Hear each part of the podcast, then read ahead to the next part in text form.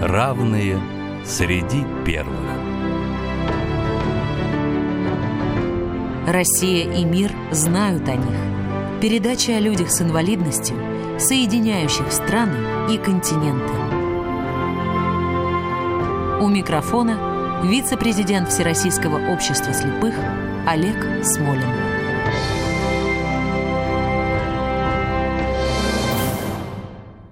Здравствуйте.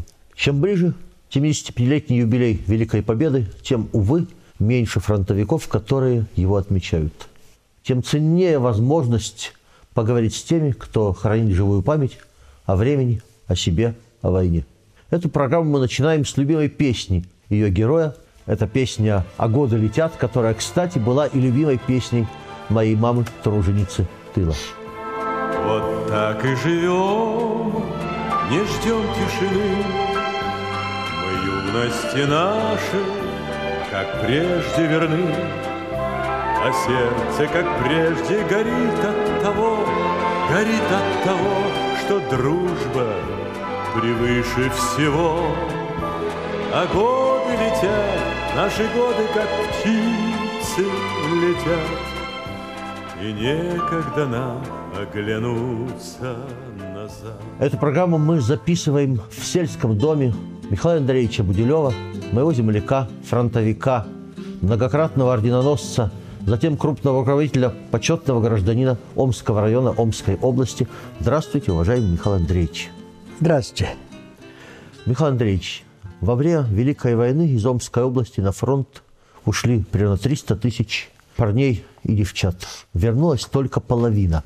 Скажите, пожалуйста, молодым ребятам, современным, вы ушли на фронт добровольцем. Почему? Что двигало такими, как вы?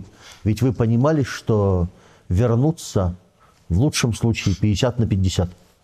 В 1941 году я заканчивал учебу в Молотовской средней школе, теперь село Иртыш. Секретарем комсомольской организации была у нас Бархатова Валя. Как только началась война, весь класс во главе с секретарем комсомольской организации Бархатовой написал заявление о добровольном уходе на защиту Родины. Просьба, конечно, была полностью удовлетворена. Валя погибла. Теперь ее именем названа улица в городе Омске. Улица Бархатовой Валентины. Это была очень красивая, душевный человек. Училась прекрасно. И первой дала знак в отношении того, чтобы весь класс, все комсомольцы 10 класса после выпуска ушли на защиту нашего Отечества. Много ребят вернулись из вашего класса с войны? Многие-многие погибли. Вернулось очень мало. То есть ребят. такое поколение, которое считало себя обязанным, если страна Да. в опасности? Да. С самого детства были октябрятами, потом пионерами, потом комсомольцами. Мы давали клятву честно служить Родине. Так и было до конца у нашего поколения. Мы довольны тем, что весь народ, независимо от национальности, кто бы там ни был, были в одной семье. И интересы были у всех одни – защитить Родину от фашизма. И это было выполнено. Я хочу напомнить молодым слушателям нашей программы, что писатель Борис Васильев, кстати, сам фронтовик, утверждал, что это было поколение, которое разбилась Крупповская сталь. Я думаю, то, что рассказал Михаил Андреевич, это подтверждает. Я думаю, что духовное состояние этого поколения очень точно выразил герой нашей программы, одной из наших программ, слабовидящий поэт Михаил Саковский, на стих которого была написана знаменитая песня «В лесу прифронтовом». Давайте послушаем маленький фрагмент. Пусть свет и радость прежних встреч нам светят в трудный час. И коль придется в землю лечь, так это ж только раз. Но пусть и смерть в огне, в дыму бойца не устрашит, И что положено кому, пусть каждый совершит. голос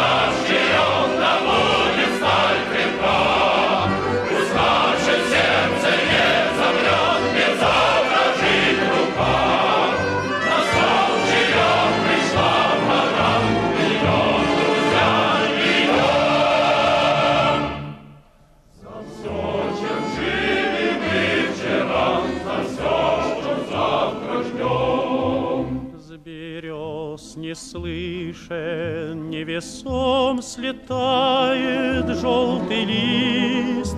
Старинный вальс, осенний сон играет гармонист. Вздыхают, жалуя басы, и словно в забытии сидят и слушают бойцы товарищи мои.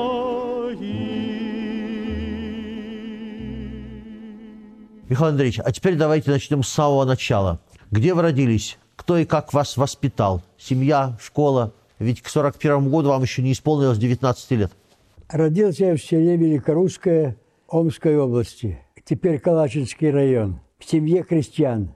Отец умер очень рано. Случилась такая беда, что у него произошел заворот кишок. Поэтому 34 года всего папа прожил. Оставил матери троих сыновей. Я был средним. Старший Алеша, ему было 9 лет, мне было 6 лет, и Володя младший 3 года. Мама работала всю жизнь в колхозе, в должности свинарки. Дважды была участником Всесоюзной сельхозвыставки в Москве за труд. Дважды. В то время это только подумать надо. И она воспитывала нас в строгости, в выполнении всех ее указаний по домашним делам. И мы, конечно, строго следили за тем, чтобы маму не подводить ни в каких делах, а делали все необходимое, чтобы все, что она поручала нам делать, выполнялось вовремя, досрочно и качественно. Мама была очень довольна нами, детьми. И два брата погибли, защищая Родину. Я пришел домой тяжело раненым. Благодаря заботе мамы здоровье было восстановлено. И все-таки хочу сказать, что все это благодаря очень серьезной заботе обо мне со стороны моей мамы, которая была неграмотной, но очень продуманно выполняла все установки по лечению народной медициной, травами и так далее, и так далее. Михаил Андреевич, где вы учились в школе? Что вы помните о школе Ну, 7 своей? классов я закончил в Великорусске. У нас была неполная средняя школа. Раньше средних школ было в районе всего две средние школы. Это в районном центре село Иртыш, Молотовский район, и Пристанская на той стороне Иртыша средняя школа. Две школы в районе было средних. За 25 километров приходилось ходить, обучаться в школе в Иртыше, в Молотовской средней А вы при школе жили или каждый день туда-обратно? Нет, потом мама снимала квартиру у знакомых в поселке Иртышский, село Молотово. И я там жил и учился. А на выходные, суббота, суббота обязательно пешком ходили домой. 25 километров. Вот такая была тяга к образованию, я опять обращаю внимание наших молодых слушателей. Михаил Андреевич, ну а теперь возвращаемся к э, вашему добровольному уходу на фронт. Как начиналась ваша жизнь на войне в 1941 году? Ну, в 1941 году, после окончания средней школы, я написал заявление о добровольном уходе защищать Родину. Просьба бы моя была удовлетворена.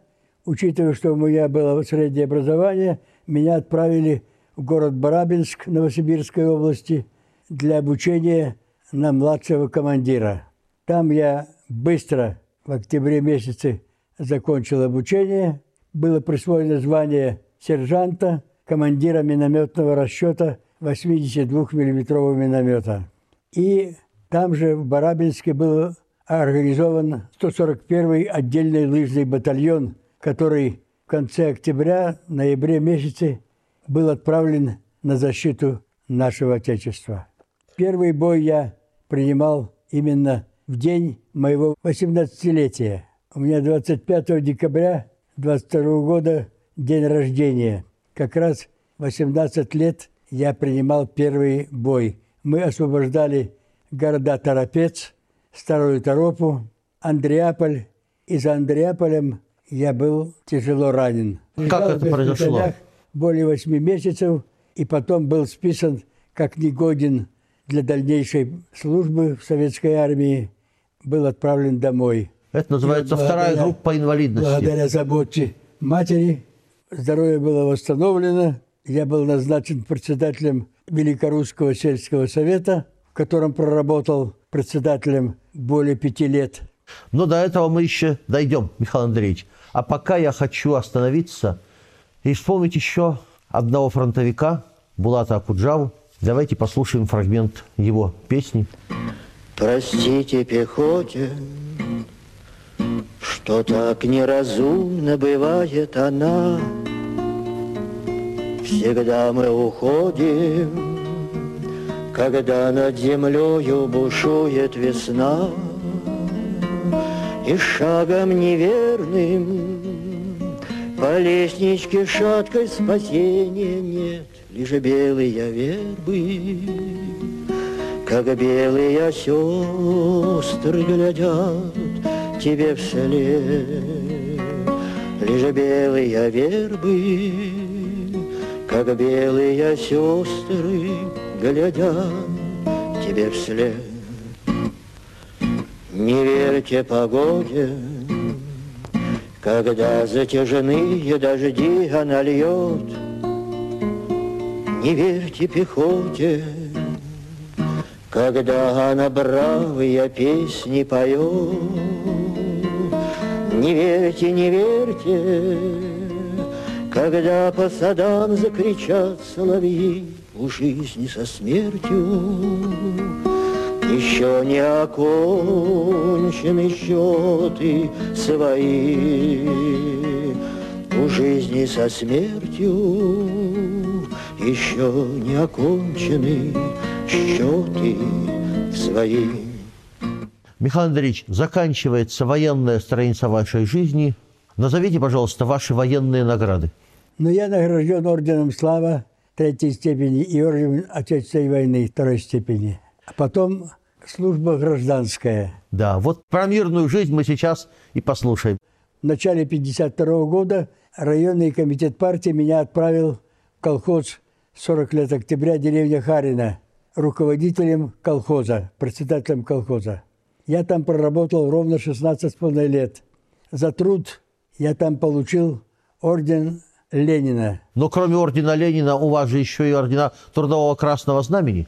Да, потом меня перевели в одно из крупных хозяйств Омской области, колхоз имени Чапаева, где я сейчас и проживаю. Я проработал в этом хозяйстве ровно 20 лет в должности председателя колхоза и директора совхоза. Одновременно я думал о том, чтобы заняться повышением образования. Поступаю в Московский финансово-экономический институт, успешно его заканчиваю, и в этом хозяйстве за труд я получаю два ордена Трудового Красного Знамени. Это большие награды. И последний орден Сергеевича Манякина, орден Слава Сергея Ивановича Манякина, бывшего первого секретаря Омского областного комитета партии, с которым я проработал все годы его пребывания в Омской области. Михаил Андреевич, говорят, вас представляли к званию Героя социалистического труда. Правда ли это? Было такое? дважды. Но учитывая, что я не выполнил просьбу Сергеевича Манякина, первого секретаря обкома партии, о поездке в Тарский район, начальник управления сельского хозяйства, я как бы со списка героев вычеркивался Понятно. То есть вы, непослушание. вы предпочли остаться... За непослушание. Да. Вы предпочли остаться в своем хозяйстве руководителем. Да. И остался я здесь руководителем. А, Михаил Андреевич, скажите, а чем был славен сначала колхоз, а потом совхоз память Чапаева? Вот говорят, что 70-е годы, начало 80-х – это эпоха застоя. А для вашего хозяйства что это такое было? Ни- никакого застоя мы не наблюдали. Мы, наоборот, развивались такими темпами, которые просто вот, вот сейчас, когда говоришь людям, люди даже сомневаются в том, что мы могли делать, быстро развивать сельское хозяйство. У нас очень много требовалось дополнительных рабочих рук для ведения работы в животноводстве, в полеводстве и в других отраслях На чем специализировался совхоз «Память Чапаева»? Учитывая, что нам требовались дополнительные рабочие руки, мы ежегодно строили силами совхоза и выдавали бесплатно жилье для рабочих, будущих рабочих нашего хозяйства, в пределах 20-22 квартир в год. И к нам ехали со всех концов Омской области люди и с южных районов, и с северных районов. И мы таким путем село по существу наполовину увеличили по количеству жителей. У нас было построено силами хозяйства семь новых улиц, которые теперь радуют наше поселение своей красотой. Напомню нашим слушателям, что мы находимся в селе Розовка Омского района Омской области, где и проживает Михаил Андреевич. Михаил Андреевич, а хозяйство специализировалось на молочном направлении, да? Я да, молочно-овощное направление, молочно-картофельно-овощное направление. Мы обеспечили город Омск, самые крупные предприятия Октябрьского района, полностью по заявкам картофелем, овощами и молочными продуктами полной потребности – Никогда не было у нас перебоев, чтобы мы подвели город рабочих города в поставках продукции для питания рабочих в общественных столовых. Раньше на заводах кормили людей полубесплатно по существу. Это помимо заработной платы и Платы, помимо да. бесплатного жилья. Да, да, да, да. Так что и жилье, конечно, и в городе давали бесплатно, строили нужное количество жилья обеспечивали жильем всех работающих на заводах и обеспечивали хорошим питанием. Общепит был на высоком уровне в каждом заводе. Мы таким путем, значит, вот объединение «Полет» – это крупнейшее предприятие авиационной промышленности. Которое в том числе участвовало в производстве знаменитого «Бурана». Это я поясняю нашим слушателям. Да, да, да, да, да, да. Я позволю себе короткий комментарий – Напомню на всякий случай нашим молодым, особенно слушателям, что в конце советской эпохи из бюджета страны на поддержку села и сельского хозяйства выделялся примерно каждый пятый рубль. Если говорить точно, 19%. Сейчас на те же самые цели выделяется ну, примерно каждый 60 рубль, то есть примерно полтора процента от бюджета страны. Это для понимания. И еще одну вещь, пожалуй, себе позволю напомнить – нам говорят, что вот сейчас мы очень много вывозим зерна за границу. Это чистая правда. Тогда мы зерно скорее закупали.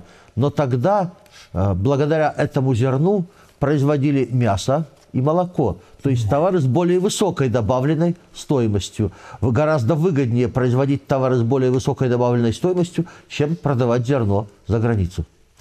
Михаил Андреевич, вот э, наступает 87 год. Вы директор прекрасного процветающего хозяйства – убежден, при ваших способностях вы могли бы работать руководителем еще много-много лет. Почему вы уходите с должности руководителя хозяйства? Ну, я, во-первых, да, уже будучи пенсионером, я пять лет переработал. И когда, значит, немножко здоровье пошатнулось, лег я в больницу, и мне врачи порекомендовали оставить работу. То есть жить спокойнее, хозяйство крупное было, в среднем поголовье крупного рогатого скота составляло пределах 8-9 тысяч голов. Коров более трех тысяч голов в хозяйстве было. Мы производили молока более 10 тысяч тонн. Это такое количество молока обеспечивало потребности многих тысяч жителей города Омска. Не говоря уже о, о самом хозяйстве в близлежащих селах. Пять отделений мы выращивали очень много картофеля 530 гектаров, овощей 120 гектаров, зерновых культур более 20 тысяч гектаров. Все это шло государству, и государство потом реализовывало. Сельское хозяйство давало самую большую прибыль для жизни народа. И радости встреч, и горечь разлук мы все испытали товарищ и друг. А там, где когда-то влюбленными шли, влюбленными шли деревья, теперь подросли. А годы летят, наши годы, как птицы, летят. И некогда нам оглянуться назад. Михаил Андреевич, ну хорошо. Давайте теперь расскажите, э, как сложилась ваша семейная жизнь. Я со своей женой Анной Григорьевной вместе учился, вместе заканчивали мы среднюю школу, Молотовскую среднюю школу, и потом подружились, и после того, как я пришел с фронта, мы продолжали отношения и поженились. У нас было двое детей, два сына, Витя и Саша. Аня проработала более 30 лет директором детского комбината колхозе и совхозе в Розовке. Мы построили детский комбинат на 140 мест, и она его возглавляла более 30 лет. Отличник народного образования. Была участником Всесоюзного съезда учителей. Выступала там, делилась опытом, и к нам после ее выступления приезжали очень много делегаций с э, республик Советского Союза смотреть, Как работает как детский работает комбинат? детский комбинат и хозяйство, как относится к этому. И очень полезно было для посещающих увидеть то, что делалось в нашем хозяйстве. Мы со всех отделений вывозили детей на всю неделю и воспитывали, содержали бесплатно. Все было за счет хозяйства. Никаких тогда бюджетных средств никто не выделял, а все содержалось за счет хозяйства. И мы старались делать все необходимое, чтобы детский комбинат содержался в самых лучших условиях, чтобы был обеспечен всем необходимым для подрастающего поколения, для его здоровья, роста, процветания. Ну, а внуки, Михаил Андреевич? У старшего сына четверо детей, Ух ты! да, четверо внуков, два сына и две дочери. Он уже теперь ушел из жизни. У младшего двое детей, дочь и сын. Оба имеют тоже детей. Так вы богатый дед, Михаил Я Андреевич. очень богатый. И я радуюсь жизнью, потому что и у сына неплохо получается. Он генеральный директор крупного строительного управления Октябрьского района. Уже более 36 лет возглавляет это управление. И столько построено жилья и других объектов торговых, социальной направленности. И теперь занимается строительством. Ему уже 67 год. Дорогие друзья, напоминаю, что нашим гостем, точнее, мы сегодня были в гостях у Михаила Андреевича Будилева, фронтовика, инвалида войны, орденоносца, руководителя крупнейшего и успешного хозяйства, почетного гражданина Омского района Омской области. Давайте же мы все вместе пожелаем Михаилу Андреевичу для начала, чтобы мы могли поздравить вас, Михаил Андреевич, со столетием, а далее, как говорят, не будем ограничивать волю Господню. А закончить эту программу я хочу восьмию строками, которые написал когда-то поколению моего отца. Войны дорог тяжелыми шагами вы молодость измерили сполна. Но нет, не молодыми стариками, лишь молодыми взрослыми вас сделала война. Увы, лицо подвластно жизни в югом, снег времени на голову валит, но пусть судьба воздаст вам по заслугам и молодость пожизненно продлит. Спасибо. Не созданы мы для легких путей, И это повадка у наших детей. Мы с ними выходим навстречу ветрам, Навстречу ветрам вовек не состарится нам. А годы летят, наши годы, как птицы, летят. И некогда нам